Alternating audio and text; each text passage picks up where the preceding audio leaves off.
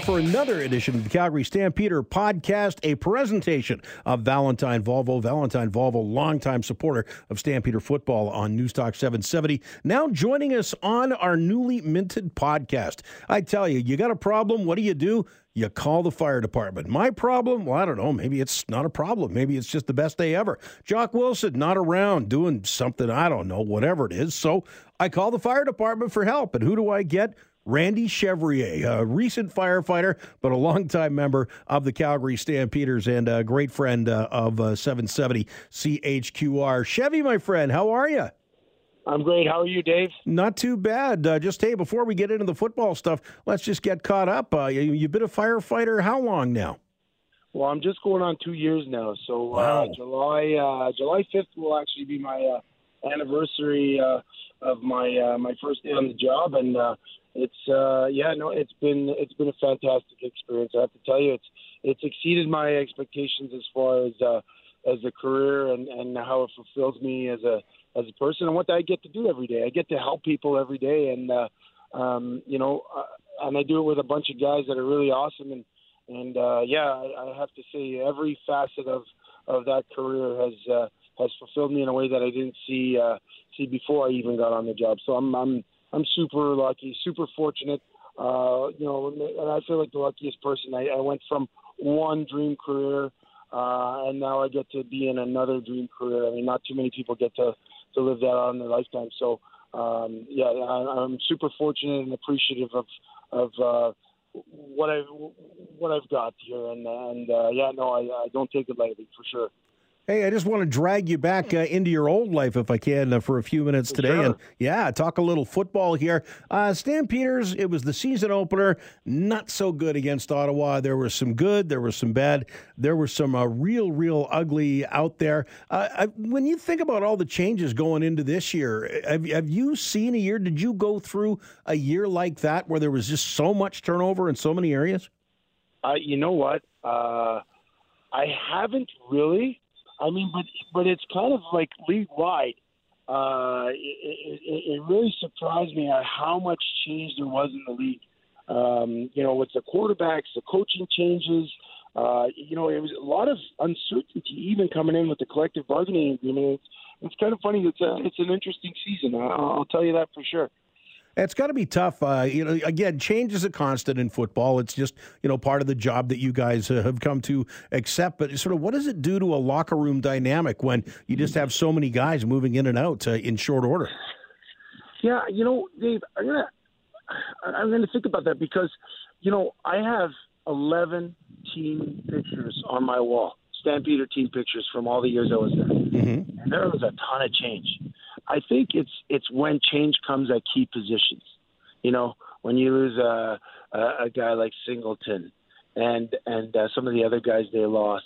Um, those are key positions, and that's hard to recover from because it's, it's hard to to replace a superstar. You know, if, uh, I mean, fortunate for Stampeders, uh, unfortunate maybe for him, but I think he's in a great place. You know, we didn't lose Bo. Uh, I couldn't imagine losing your star quarterback and what it would do to you, right? Yeah. And yet, um, you know, we're, we're stable at that position. But yeah, when you lose a couple of key pieces, you always wonder how are we going to replace them. What you know, uh, think about, you know, I just think about like when we had Joffrey Reynolds as a running back for years, and it's like, well, how are you going to not lose a step from Joffrey Reynolds? I mean, he's five years in a row, thousand yard back, but then next thing you know, you got Cornish, right? And Cornish shows up, and he becomes Jon Cornish, one of the greatest Canadians uh, to ever play the game. And then next thing you know, like, well, how are you going to replace Cornish? And you find Eric Rogers. And I think the Stamps, uh, especially since I've been there, have done a phenomenal job of filling those holes.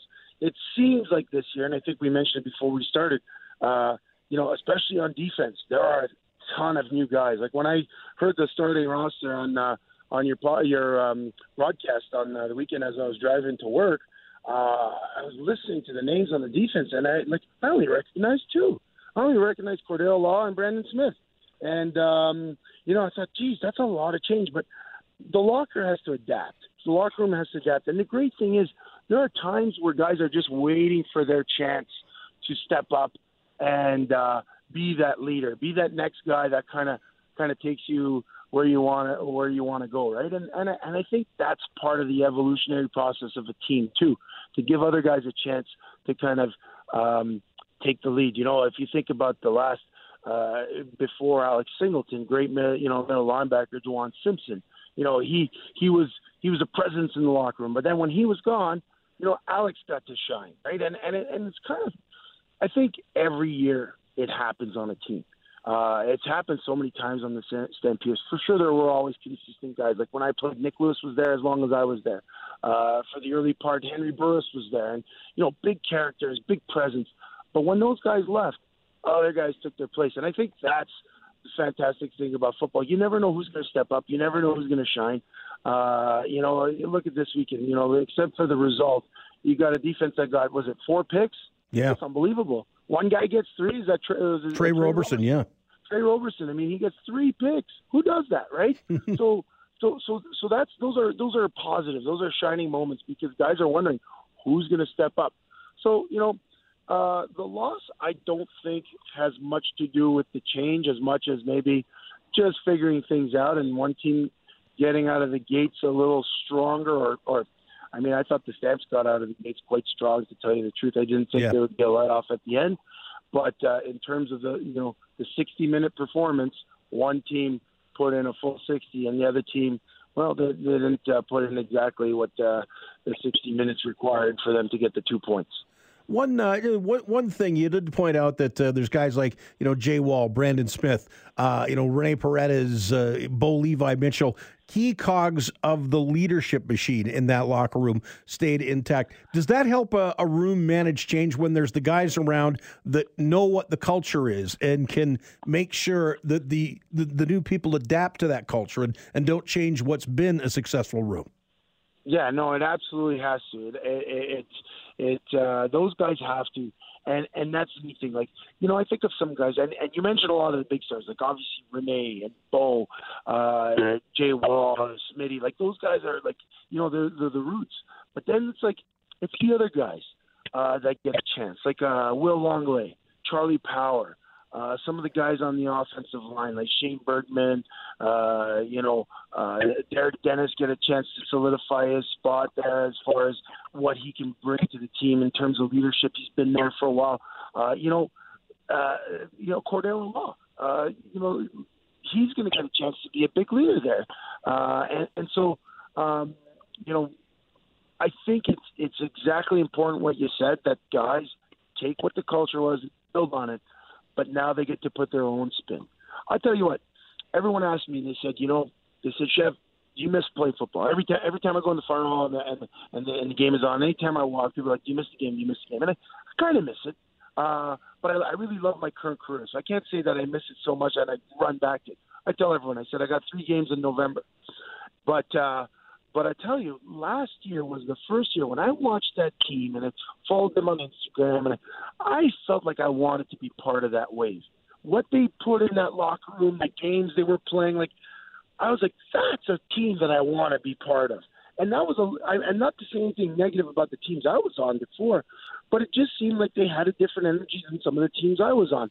And when that Grey Cup uh, pregame warm up started, I tell you, I've never felt more like I wanted to be on the sideline since I retired than that game. And it wasn't because it was a chance to get the Grey Cup. I just felt their energy. And that was last year's team. And last year's team won the Grey Cup. This year's team, a little different. They're going to have to figure out how to bring that energy and then put their own little spin on it. Because if they do exactly the same things as they did last year, guess what? Other teams are going to do a little bit more. And I think that's part of the process. And, uh, you know, I'm I'm excited for the year. I was, I was uh, again super disappointed. I put my foot in my mouth big time uh, before the game.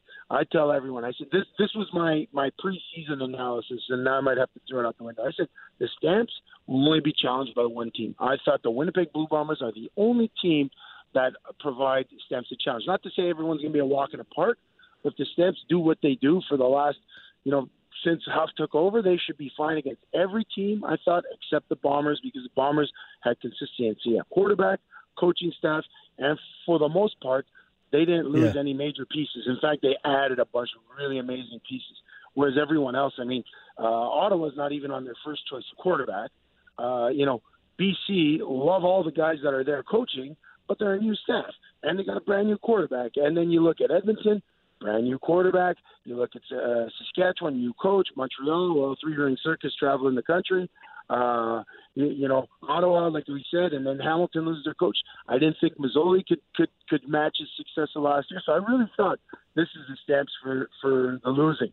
That being said, maybe an early season loss is exactly what the doctor ordered to say. Hey, it's not going to be a walk in the park. You know, so I'm I, I kind of put my foot in my mouth, but I'm hoping that they prove me right uh, down the stretch for the next 17 for sure. Just want to switch gears here a little bit and talk about one of the uh, the real bad taste stories. Uh, you know, leaving the bad taste in everyone's mouth out of Week One, and that was uh, Simoni Lawrence on Zach Collaros. And again, Zach, a guy with a history of concussions, back on the six game injured list, and, and, a guy that you're wondering if you should uh, if you should still be playing. The CFL announcing a two game suspension uh, as of the time we're putting this podcast together. We don't know if there's if there's going to be an appeal, but does a, a two game a two game suspension, Randy? Do you think that sends a message? Yeah, you know, I don't know what sends the message to players when they make dirty hits. Sometimes, you know, uh, it's a lack of judgment.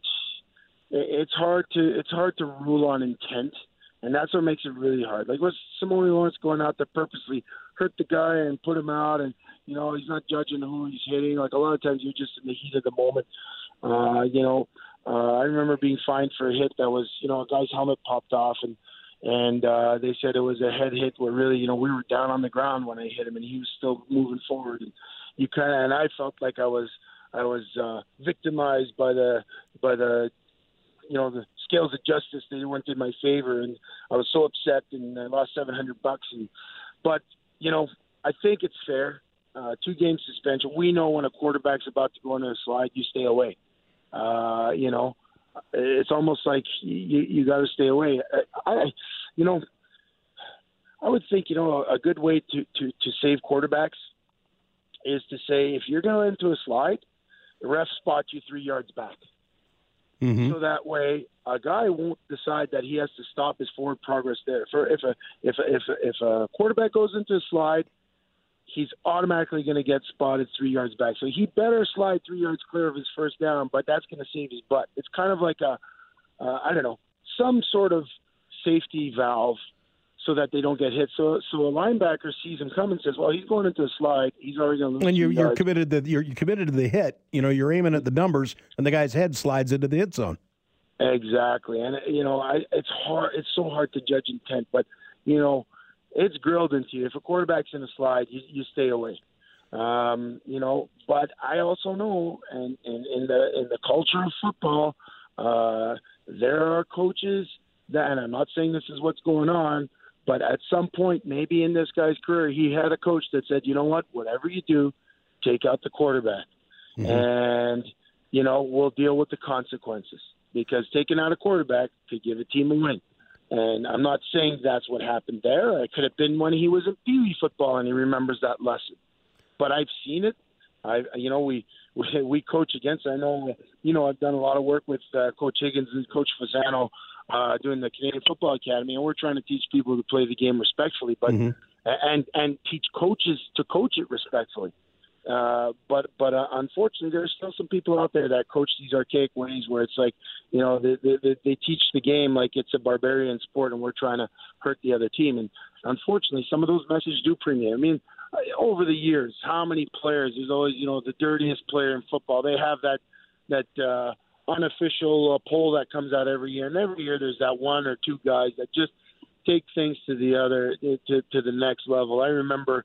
Uh, well, he's a he's a brother in fire now in Florida, but everyone remembers Rob Murphy or oh, yeah. uh, or Jimenez, the hit. You remember on Anthony Gargiulo way yes. back then? It pretty much ended his ended career, his career. You know, uh, and, and Jimenez was a repeat offender, right? Mm-hmm. Uh, Simoni Lawrence, you know, he has a bit of a reputation. Uh, um, Tyrese Hebert, you know, a couple of hits on on John. What do you do with those guys?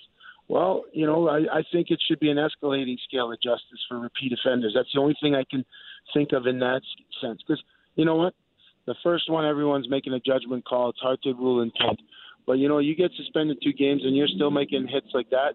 It means you don't care or you're just not aware. So it's, just escalate the, the scales of justice and and hopefully eventually they get the message. And you know, most guys, if you get up to a five or six game suspension, uh, I don't know about you, but I can't miss uh, five or six uh, paychecks. Uh, especially when the CFL season they're condensed into into six months. So I don't know. Um, I don't like when I see a dirty hit. I like when I see a good, clean, hard hit. You know Yeah, what? If a yeah. guy gets rocked uh, in a good hit, and you know, and he gets hurt in a good, clean hit, it's unfortunate, but that's part of the game. That's Randy, uh, like when you were playing, like you talked about, you know, say Rob Murphy, uh, you know, Jimenez, uh, A Bear, some of the guys, you know, th- that everyone knows are. I'm not even going to say guys that played on the edge. No, they were they were dirty players. But was there anyone in particular, someone who's a little bit under the radar, a guy that you always watched for that you, you just didn't like the way he played the game? Ooh, that's a good one. Oh my goodness, Davey. I've forgotten so many guys that I've played against.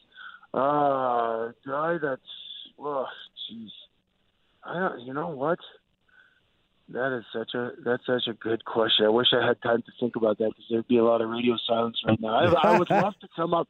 I would I would love to come up with the name of the guy that I could think of. But I remember there was Eric Wilson. You remember Eric Wilson? Yeah, but he was kind of known as a dirty guy. He played both ways for Winnipeg. Good player. Gosh, I'm trying to think who's. Oh, you know, you, you know, one of the guys who I played with and then played against. He was he was known as a as a real uh, disturber. Was AJ Gass? AJ, but again, he was he was kind of known too, right? Like, yeah. oh, you, ah, geez, that's But no, AJ's a. AJ's a good one though. Oh, he's a good one. He's a good dude, but he plays the game a little bit above the line.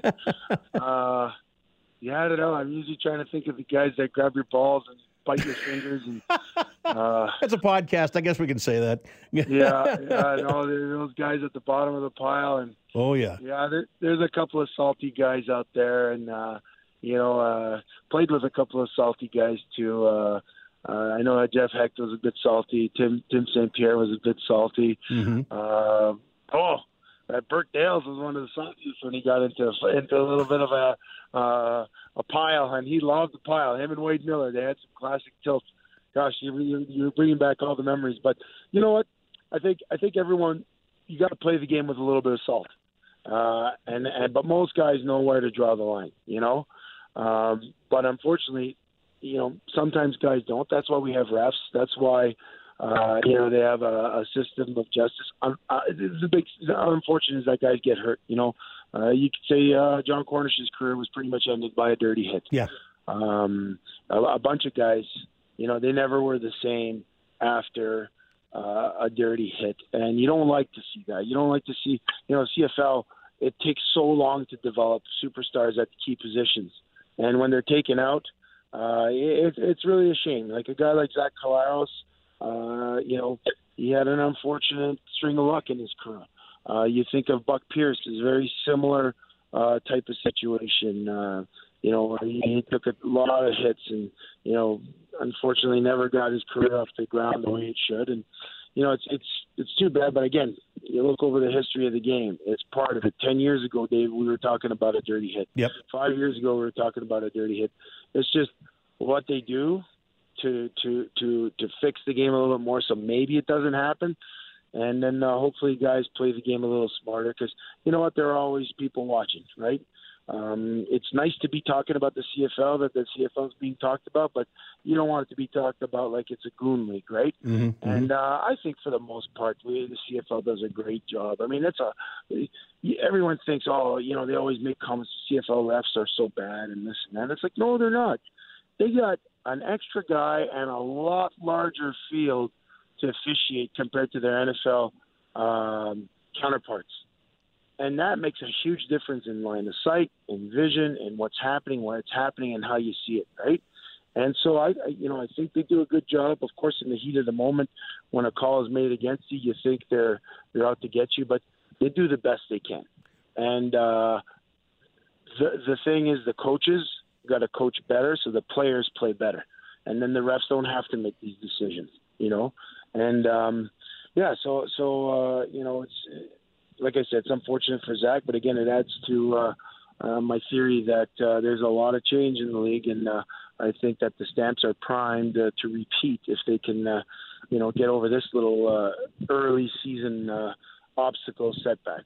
I'll tell you one thing. Yeah. Uh, when I won the Grey Cup in 2003 in Edmonton, we started the season one and three, and then we went on and we had a huge run. And I remember we won that cup, and that was a pretty neat moment. So um, I don't think the panic button needs to be pressed. Ottawa um, took advantage of a couple of. Uh, well, I would say just uh, well, Stamps missed opportunities, and, and Ottawa, you know, they, they they battled, and the Stamps are going to learn that you know what, people don't just roll over for them. They've got to play 60 minutes, and I think that's a good good lesson you learn early on.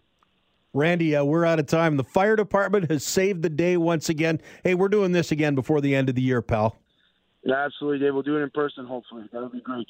That's it for another edition of the Stampeder podcast. If you like what you hear, give us a rating online. We want to know what you think. Don't be afraid to send in story ideas. We'd like to know what you want to hear right here on the Stampeder podcast for Valentine Volvo, Google Play, Apple Podcast, wherever you get your podcast. That's where you're going to find us. This has been another edition of the Calgary Stampeder podcast brought to you by Valentine Volvo for the absent Jock Wilson and Randy Chevrier. I'm Dave Rowe.